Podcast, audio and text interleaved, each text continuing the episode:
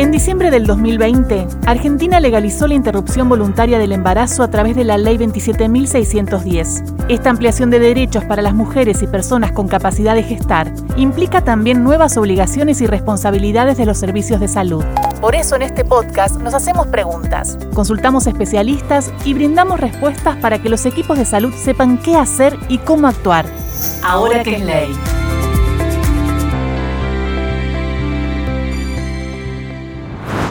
La pregunta del episodio de hoy es ¿qué pasa con la interrupción voluntaria del embarazo en la adolescencia? La salud es un derecho humano de todas las personas. Sin embargo, en la práctica, los y las adolescentes se encuentran con múltiples barreras para acceder al sistema de salud. Muchas veces, estos obstáculos crecen cuando los profesionales desconocen los marcos jurídicos y legales. Por eso, para conversar sobre el acceso a la interrupción voluntaria del embarazo en la adolescencia, convocamos a un experto en el tema. Hola a todos, eh, mi nombre es Juan Carlos Escobar, soy médico pediatra y estoy a cargo de la Dirección de Adolescencias y Juventudes del Ministerio de Salud de la Nación. Un adolescente o cualquier persona con capacidad de gestar puede acceder a un aborto independientemente de su edad. La ley 27.610, sancionada en el 2020, regula el acceso a la interrupción voluntaria del embarazo y a la atención post-aborto, estableciendo un sistema mixto de plazos y causales. De esta forma, las niñas, adolescentes, mujeres y personas con capacidad de gestar tienen derecho a la interrupción voluntaria de su embarazo hasta la semana 14 inclusive del proceso gestacional, sin la obligación de manifestar el motivo por el cual desea interrumpir el embarazo. Basta con su consentimiento libre y voluntario. A partir de la semana 14, tienen derecho a acceder a la interrupción legal del embarazo, una ILE, si el mismo fuera resultado de una violación o si estuviera en peligro la vida o la salud de esa persona, tal como ya estaba previsto en la legislación desde 1921. Un adolescente de 16 años puede acceder a esta práctica solo con su consentimiento, sin la necesidad de presencia o asentimiento de ningún acompañante. Una salvedad están las adolescentes menores de 15, ya que hay evidencia científica de que un embarazo a esa edad implica grave riesgo para su salud, tanto física como psicosocial, con lo cual siempre tendrá acceso a la interrupción legal del embarazo. Estamos hablando de adolescentes de 14 o 15 años que pueden tener eh, o haber consentido la relación con otro adolescente de su edad, por ejemplo, pero que igualmente quieren acceder a un aborto. No hay violación, pero sí riesgo para su vida. Por lo tanto, tienen derecho a acceder a una ILE. Estoy con María Victoria Simón. Ella es coordinadora del equipo de IBE en Casa Fusa y juntas vamos a conversar sobre lo que Juan Carlos nos decía. ¿Cómo andas, Vicky? Hola, Gisela, ¿cómo estás? Me preguntaba cuál es el acompañamiento que debería tener un adolescente que quiere abortar. Si bien el Código Civil no nos obliga a solicitarles a las adolescentes de entre 13 y 16 años que vengan acompañadas por una persona adulta. Igualmente desde los equipos de salud nos parece importante que eh, una adolescente pueda estar acompañada por la persona que ella elija, puede ser un familiar, puede ser una amiga, una tía, una prima o lo que sea, o a veces mismo su propia pareja. Eh, es importante que esté acompañada para poder atravesar todo el proceso de interrupción, desde la primera consulta hasta el momento en que decida realizarlo y también en el posaborto y en la elección del método anticonceptivo. Para cualquier mujer es una decisión importante realizar una IVE, para un adolescente más. Sí, totalmente. Y, está bueno poder desmitificar que no todas las adolescentes están solas eh, en un momento así. Eh, muchas logran poder eh, contárselo a, algún familiar, a su mamá. Hemos tenido muchas pacientes que se han acercado con su abuela y, se genera algo en la consulta donde son sus propias, bueno, por ejemplo, estos, estos ejemplos, sus propias abuelas, sus propias madres, quienes en la consulta les cuentan sobre su experiencia con abortos clandestinos y de la posibilidad que están teniendo ellas en la adolescencia de poder atravesar eh, una interrupción de embarazo de manera legal, de manera segura y acompañadas. Entonces también es importante esto, que eh, se genera también un vínculo de alguna manera porque el aborto nos atraviesa a todas las personas con capacidad de gestar, no es algo que sucede ahora, sucede hace muchísimo tiempo y está bueno en las adolescentes que puedan compartirlo con alguien eh, de confianza para ellas, que las acompañe y que las respete en, la decisión que están tomando. Porque después va a venir el abordaje integral, va a venir todo el aprendizaje de la ESI, las formas de cuidarse, ¿no? Más en esa edad. Exacto, totalmente. Eh, la información que las adolescentes puedan recibir de parte de sus redes, de, en las escuelas, en las aulas, con sus docentes y de su familia, es lo que les va a permitir poder reconocer cualquier tipo de situación que tengan eh, a, su, a, su, alrededor, eh, con un embarazo no planificado o muchas veces con situaciones de abuso que comprometen su cuerpo. ¿Qué pasa con el embarazo adolescente en Argentina?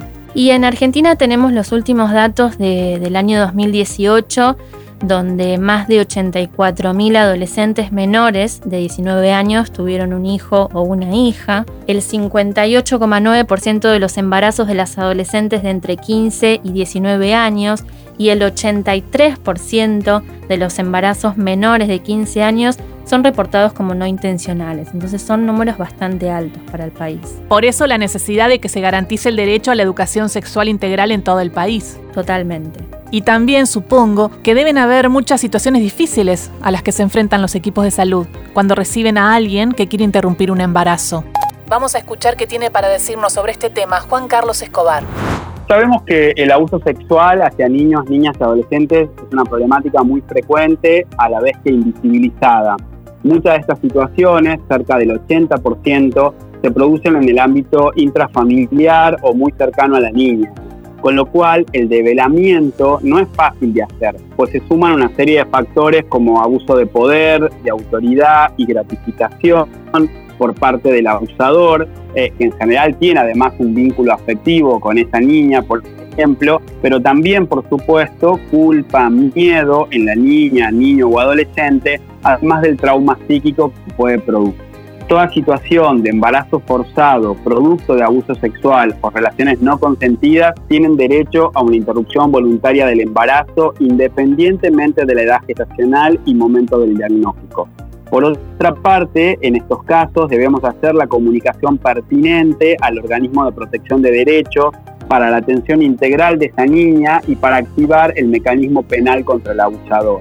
Aunque esto último, esto es muy importante, no debe producir dilación para la práctica de la índole. Más allá de la denuncia que tengamos que realizar eh, como equipo de salud, porque estamos frente a una situación de abuso en una menor de 13 años. Como mencionaba Juan Carlos, tenemos que estar como equipo atentos y atentas a cada situación en particular y a cada persona en lo singular, entendiendo que en general este tipo de abusos se realizan de forma intrafamiliar y tendríamos que evaluar esa niña dónde va a regresar, si va a regresar a su casa donde está eh, el abusador, si va a ser remitida al servicio de trabajo social, ver el caso por caso y teniendo en cuenta, digamos, siempre de manera integral qué va a ser lo mejor para esa niña. Claro, debe ser un acompañamiento importante y sobre esto también nos habla Juan Carlos Escobar. El acompañamiento desde el equipo de salud, así como el de educación, entre otros, es clave para un adolescente que no quiere continuar con un embarazo. Sabemos de las presiones y temores que puede acarrear una decisión de este tipo, por lo que el acompañamiento debe ser permanente, antes, durante y después del proceso. En un primer momento debe incluir la garantía de confidencialidad y privacidad en la consulta, una escucha activa y empática, desprejuiciada y poniendo en el centro de la decisión a esa persona gestante que quiere abortar. Asimismo, la consulta debe ser integral, es decir, intentar explorar los motivos, no con fines de persuasión alguna, por supuesto, sino para habilitar un espacio que ayude a develar el contexto en el cual se produjo este embarazo. Por ejemplo, ante la posibilidad de un abuso o relación no consentida, saber si hay cogestante presente, su edad, la posibilidad de presiones familiares para la toma de decisiones, así como la existencia de círculos cercanos y de confianza que pueda acompañar en todo el proceso.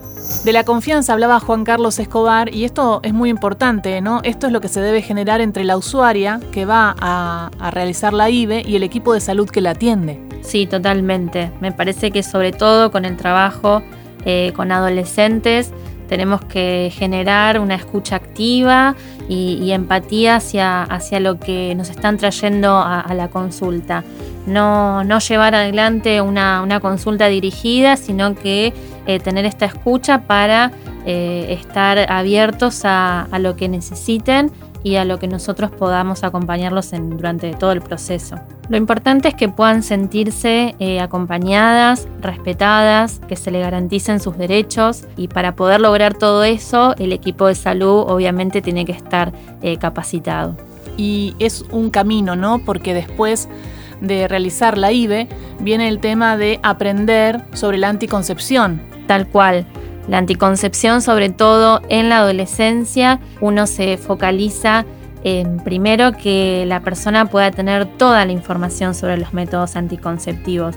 Hay muchos mitos en general eh, sobre el uso de anticonceptivos durante la adolescencia, sobre todo con los métodos que son de larga duración, por ejemplo el DIU, que si no tuviste algún parto todavía no lo puedes usar y eso no es así. ¿Y cuáles son los métodos de larga duración? Los métodos de larga duración pueden ser el implante subdérmico, que es el famoso chip, ¿sí? que dura tres años, y si no puede ser un dispositivo intrauterino que puede durar entre 5 a 10 años. Solo requieren controles eh, anuales y ya estás protegida de lo que es un embarazo. También a eso hay que sumarle el uso del preservativo, que es el único método que nos va a prevenir de infecciones de transmisión sexual.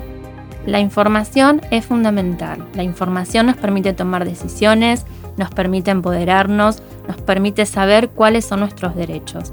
Y las y los adolescentes, justamente nosotros desde, desde FUSA fomentamos desde nuestras redes, desde nuestras actividades, que puedan conocer eh, cuáles son sus derechos, cuál es la información que tienen que conocer en relación a sus derechos sexuales y reproductivos para repasar un poco cómo es el tema de la edad y el consentimiento de una persona que va a acceder a la IBE. Sí, cualquier persona puede acceder a una interrupción voluntaria del embarazo. Las personas que tienen más de 16 años pueden acceder a la práctica firmando su propio consentimiento informado y no hay ningún otro requerimiento. Para los casos de las adolescentes que tengan entre 13 y 15 años, pueden brindar su consentimiento de manera autónoma porque los dos métodos para interrumpir el embarazo no representan un riesgo grave para su vida o para su salud. Y sí, para los casos de las niñas menores de 13 años, deberán dar el consentimiento con el acompañamiento de una persona adulta, que puede ser sus progenitores, sus representantes legales o personas que ejerzan formalmente o informalmente los roles de cuidado. Gracias Vicky por toda esta información que va a ser de mucha utilidad para los equipos de salud. Gracias a vos, Giselle. Esto fue Ahora que es ley, un podcast producido por FUSA, Asociación Civil. Recordá que podés ingresar a grupofusa.org barra Ahora que es ley o comunicarte por WhatsApp al 11 54 14 13 46 para saber qué hacer y cómo actuar.